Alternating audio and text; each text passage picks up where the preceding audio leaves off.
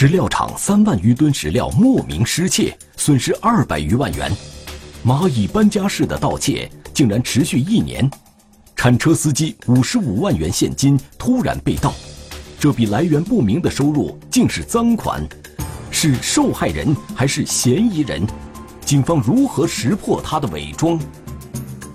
双面盗贼，天网栏目即将播出。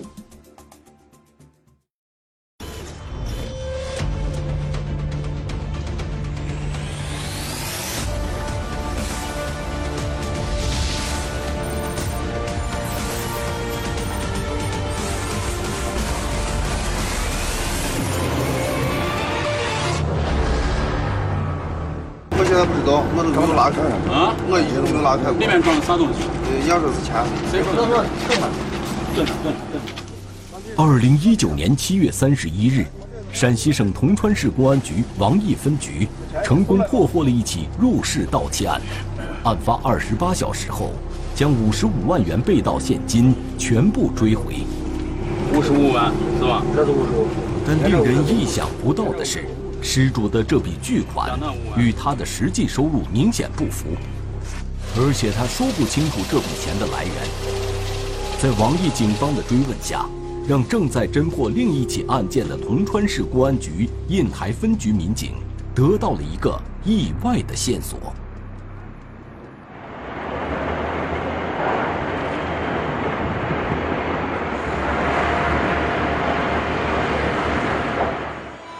陕西省铜川市的刘女士在当地经营一家石料厂，每年的年初，她都会对上一年的资产进行清算核对。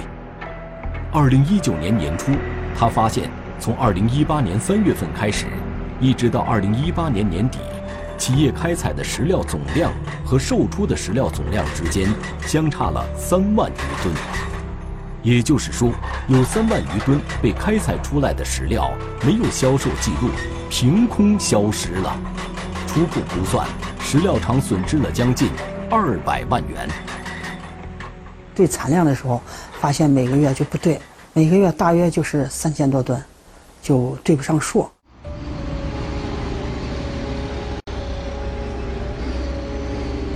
发现问题后，石料厂立即开始内部自查石料损耗的情况和丢失的原因，同时将厂内老旧设备更新换代，并在多处加装了新的监控探头。但是，一轮自查下来，石料到底是如何丢失的，仍然毫无头绪。就我们从那个人员上面，呃，包括走这车辆摄像头上，我们都各方面都入手都查了。我们先对账，先跟着每天的这销售量对出去，包括今天生产的这毛石量对上去，看能差多少。对了，最后最终也是没有结，没有出来结果。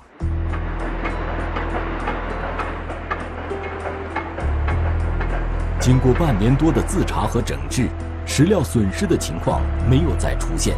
但是，2018年损失的那批石料究竟去哪里了呢？2019年7月初，无奈之下的刘女士选择向铜川市公安局印台分局报警。但是每个月它有这个损耗。有生产，包括运输呢，中间中间有损耗。短期之内，如果缺少这个料石，它是不容易发现的。一定范围之内，数字之内的这种这种损耗，这是比较这正常的。这个料厂也不会发现。这个因为料石厂这个产能，还有它这个企业规模，它每年生产的料石数量是固定、基本固定的，就是一定时间积累，比如说半年到一年，料厂对它对它这个整个销售进行一个盘点。它料石销售这个实际收益远远低于它正常生产料石的收益，所以说料市场根据这个也发现，有可能有一批料石，呃，不翼而飞，不翼而飞被盗了。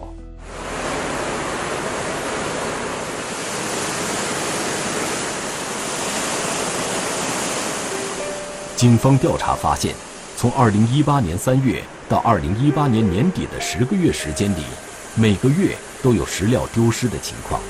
也就是说，有人持续以蚂蚁搬家的方式偷运石料出厂。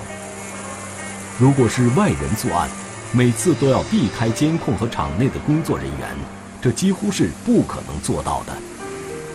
因此，印台警方一开始就把调查重点放在了石料厂内部，只有内部工作人员才有可能神不知鬼不觉地偷运石料出厂，或者是在账面上弄虚作假。而最容易在账面上做手脚的，应该就是的管理人员，重点是财务部门。开始有没有这个怀疑，就是你们厂里面的这个内部管理人员？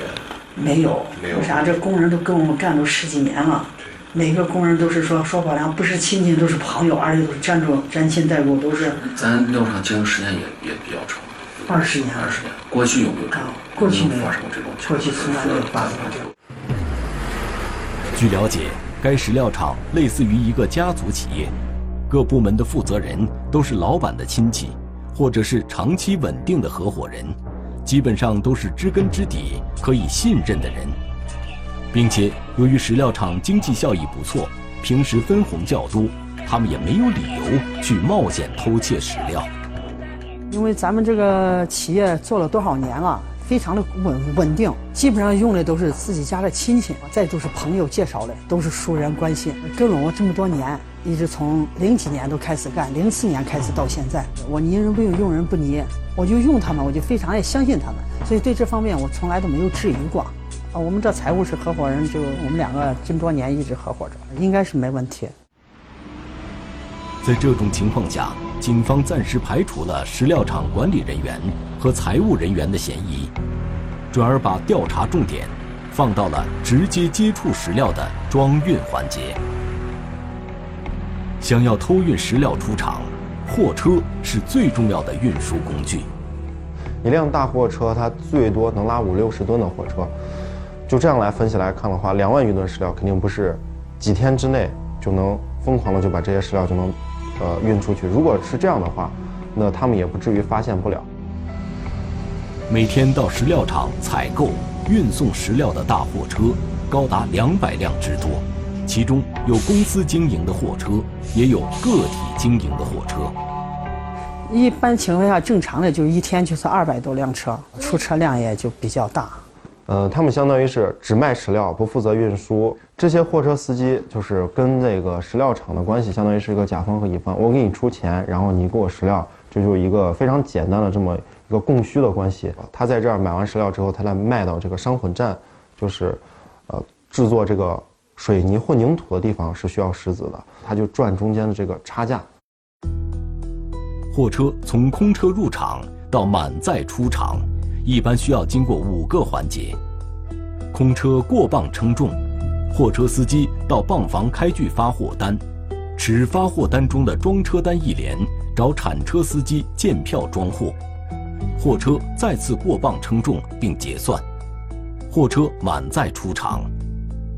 空车进入这个石料厂要拉料的时候，它首先要过磅房，也就是空车进呃进场，然后过磅房的时候，这个时候就知道这个车的净重是多少重，标准吨位是多少重，在这个上面呢也能看清楚它的重量。在里面拉完石料之后呢，满载的货车也要再次经过磅房。磅房的作用呢，主要是呃空车进来的时候，磅房会给它呃一个装车单，货车司机要持这个这个装车单到那个石料厂内找铲车司机，把这个装车单给铲车司机后，铲车司机见票对应所用的型石料型号给他装车，出来之后呢，货车司机再到这个磅房进行结算，然后再根据石料价格和所他拉的石料的吨位进行结算。看看车距多少？车距十五点四六。货车司机到磅房开具的发货单是一式三联，五幺八五七，五幺四零七。五幺四零七。发货单它总共是有一十三联，白色这一联是这个存存根联，呃，料上这个磅房留存；红色这一联是大车司机拉料大车司机交给这个铲车司机，由铲车司机装货；蓝色这一联是交给这个拉料的大车司机，由大车司机这个留存对账。这些货车和石料厂的结算方式有两种，一种是每拉一次石料就进行一次结算，现金或是转账；第二种是货车方一次性支付石料厂一笔钱之后每拉一次石料就扣一次款。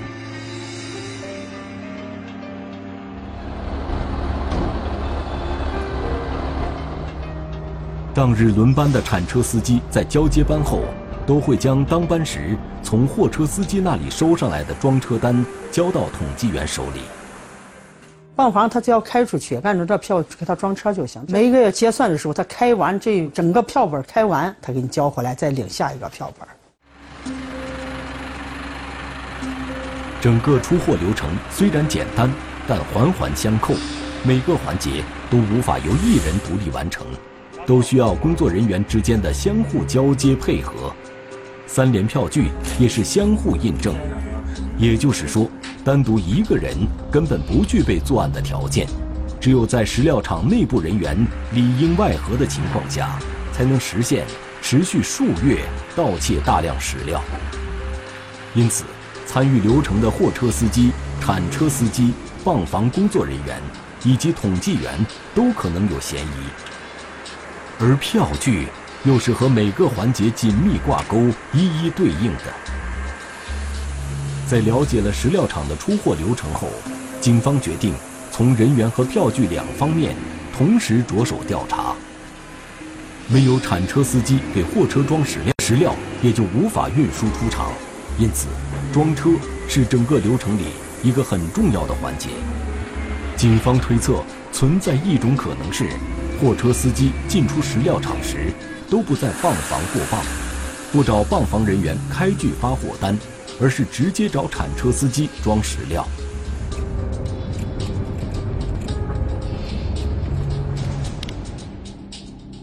石料厂的管理者也认为，厂里最大的管理漏洞。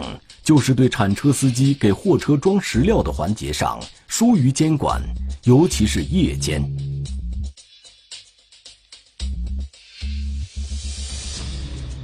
上班这个排班情况，上班一般情况就是白天的多，晚上就那一个值班。对，晚上一个三十四。哦，我们也看了，也在这晚上半夜派的人也看了两次，看了两，但是看的时候没发现任何问题。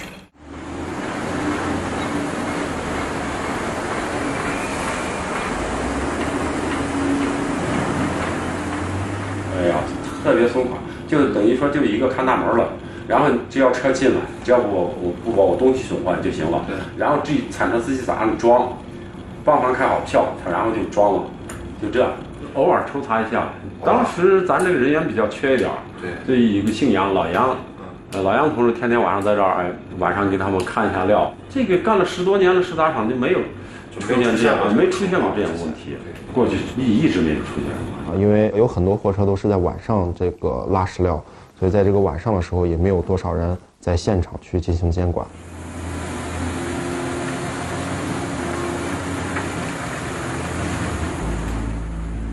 据了解，二零一八年全年有六名铲车司机在石料厂工作过，其中一个叫窦某的铲车司机特别喜欢上夜班，而且夜班时。整个石料厂就只有他一个铲车司机。他们做事情就是光是晚上做，一般晚上咱们没没人监督他们，所以说他们爱咋装咋。他基本上他就后来他就爱上夜班，经常给人换班上夜班。我们就认为这个娃吃苦耐劳，一般人还不爱上夜班，夜里辛苦嘛。装车了，各方面视线也不好，就觉这个农村娃出来，你穿的脏兮兮的，给人感觉可实在那种，可老实，可怜娃。最初，在石料厂董事长刘女士的印象里，窦某是一个穿着朴素、省吃俭用、吃苦耐劳的老实孩子。但是，在2018年9月，石料厂却把他开除了。发现是这个娃就收小钱，给人司机要钱。一弄要一百或者要钱装车卡要人别人东西，我就当初给他撵出去，都撵走了。就是铲车司机在往这个货车里面装石料的时候，就是这个石料就会堆成一个类似于金字塔形的一这么一个形状。但是呢，这个时候货车司机就会给铲车司机二三十块钱，或者给一包烟，让这个铲车司机帮忙把这个石料抹平。抹平了之后呢，是不是就意味着可以再多装一点？都是司机每一次自觉去给这个铲车司机。啊，二三十块钱或者一包烟，但是窦某呢，当时就是他去主动去索要这些钱，他还觉得这个，啊，货车司机给他给的少了，然后就跟货车司机发生了纠纷，完了以后厂里面才把他开除了。不过，窦某虽然被开除了，但工友们对窦某的印象似乎并没有那么糟。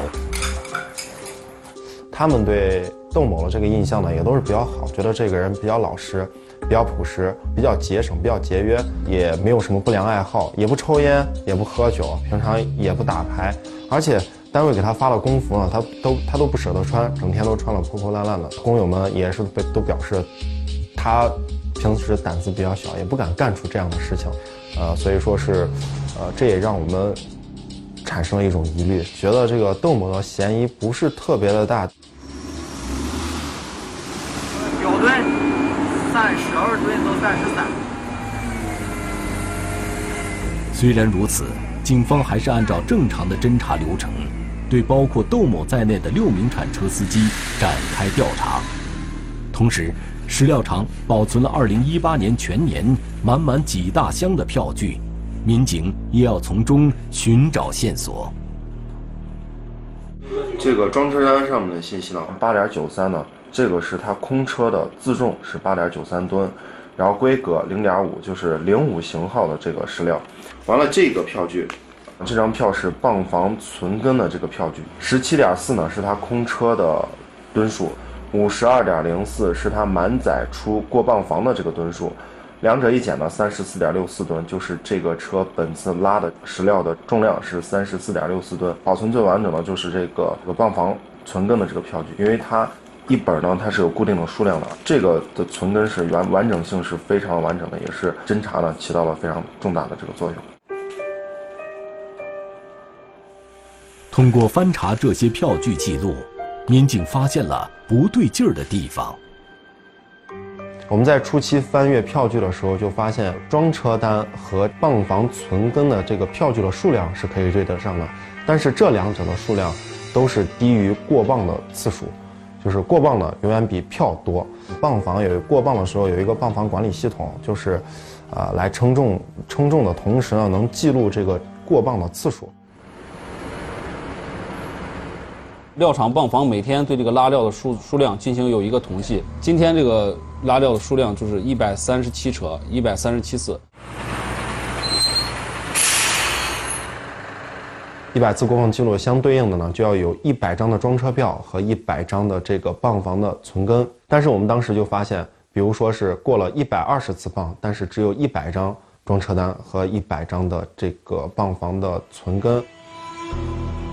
相对应日期的装车单和泵房发货单存根票据数量一致，却少于同日泵房管理系统统计的货车过磅总次数。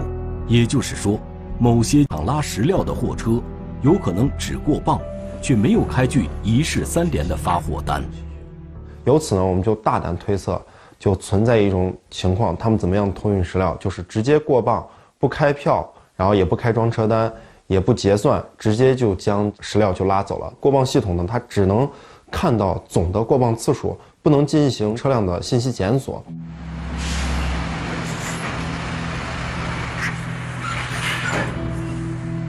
另外，在石料厂多日实地调查中，警方也了解到，前期推测的货车司机冒险绕开泵房，铲车司机装货的这种可能性并不大，因为这样做太过于显眼。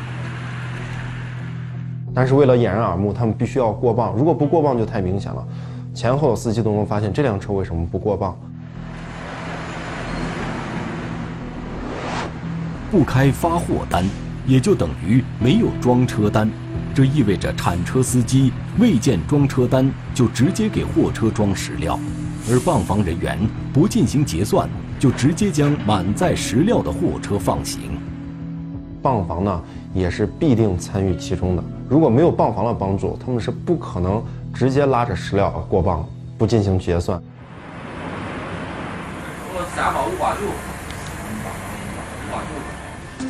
警方发现，石料厂对泵房的管理形同虚设，室内也没有监控设备，工作人员几乎处于无人监管的状态。民警推测，泵房员工、货车司机、铲车司机是一个盗窃链条，但石料厂董事长刘女士却不同意警方的怀疑。咱这就是自己家人，就自己人在这儿。泵房管理员是有我妹妹，是我亲妹妹，再雇了两个人，是都是亲戚介绍的。那那是我妹妹是非常，那没一点问题。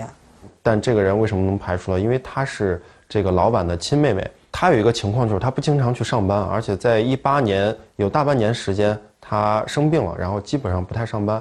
但他不上班是虽然把他的嫌疑排除了，但同时也增加了泵房这两名工作人员的这个作案嫌疑。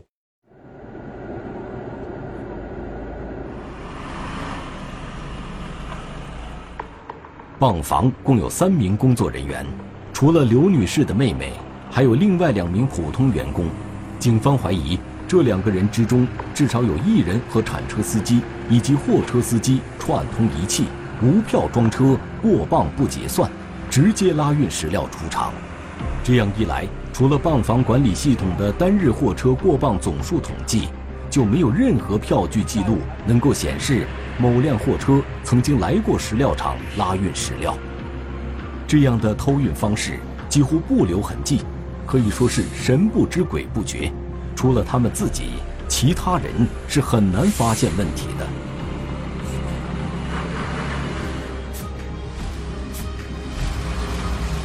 小屁，小屁，小屁，小屁！但是经过调查，两名泵房员工的经济状况。似乎并没有什么异常，在没有足够证据的情况下，警方不能轻举妄动。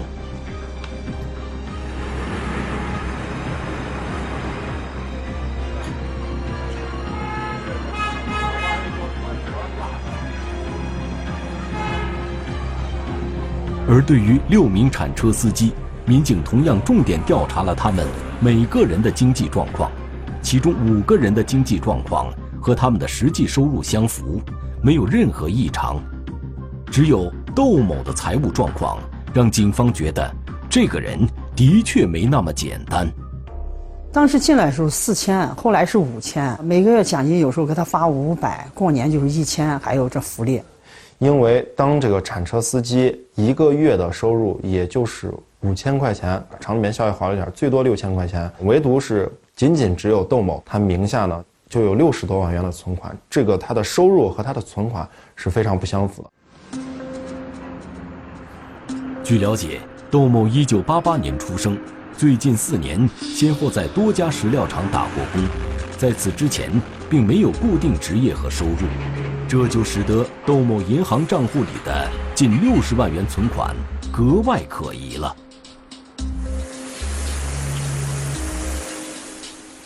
二零一七年七月，窦某进入刘女士的石料厂工作，在不到一年的时间里，二零一八年九月他被开除时，他银行账户里陆续存入了近六十万元存款，而这段时间恰恰是石料厂丢失石料的时间。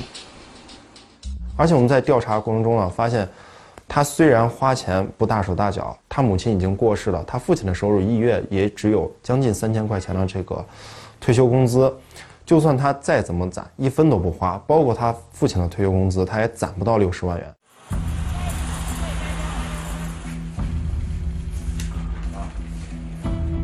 窦某在石料厂工作期间，就再没有其他任何形式的经济来源。以他的工作及家庭情况，如何能在不到一年之内有近六十万元的进账？在窦某的银行流水账单中。警方发现了特殊之处，交易流水，他这晚上经常有大笔的资金汇入，对，而且是三千、四千、五千这不等的金额，这三千七百万，是从一八年的三月份，整个一年期间，然后由少成多，积攒成了有六十多万，而且这每一笔的收入大概就是在三千到四千元左右，并且都是晚上通过支付宝或者微信。收收款的方式，直接转入到银行卡里面的，这就让我们联想到记者最开始跟刘女士给我们提了一点，说窦某他喜欢上夜班，然后几乎是都在上夜班。他几乎是从一八年的三月份，一直到他被开除前，每一天晚上都是在上夜班。他们夜间这个厂里面管理更是比较松散，这也利于盗窃，就是利于他们去作案。尽管窦某身上的嫌疑越来越大。但办案民警还有一点想不通：窦某银行流水账单中频繁的转账记录，从2018年3月一直持续到年底，转账次数有二百余次。但是，窦某在2018年9月就已经被石料厂开除了。九月之后，石料仍在丢失，窦某账户中的进账又如何解释呢？窦某他不在厂里面，不具备作案的条件，这时候我们就觉着是不是前期的怀疑方向啊，怀疑错了，可能并不是窦某来作案。在警方怀疑的盗窃链条中，棒房的两名普通员工和货车司机是否参与了盗窃？民警该如何找到证据？看来，案件还远未到水落石出的时候。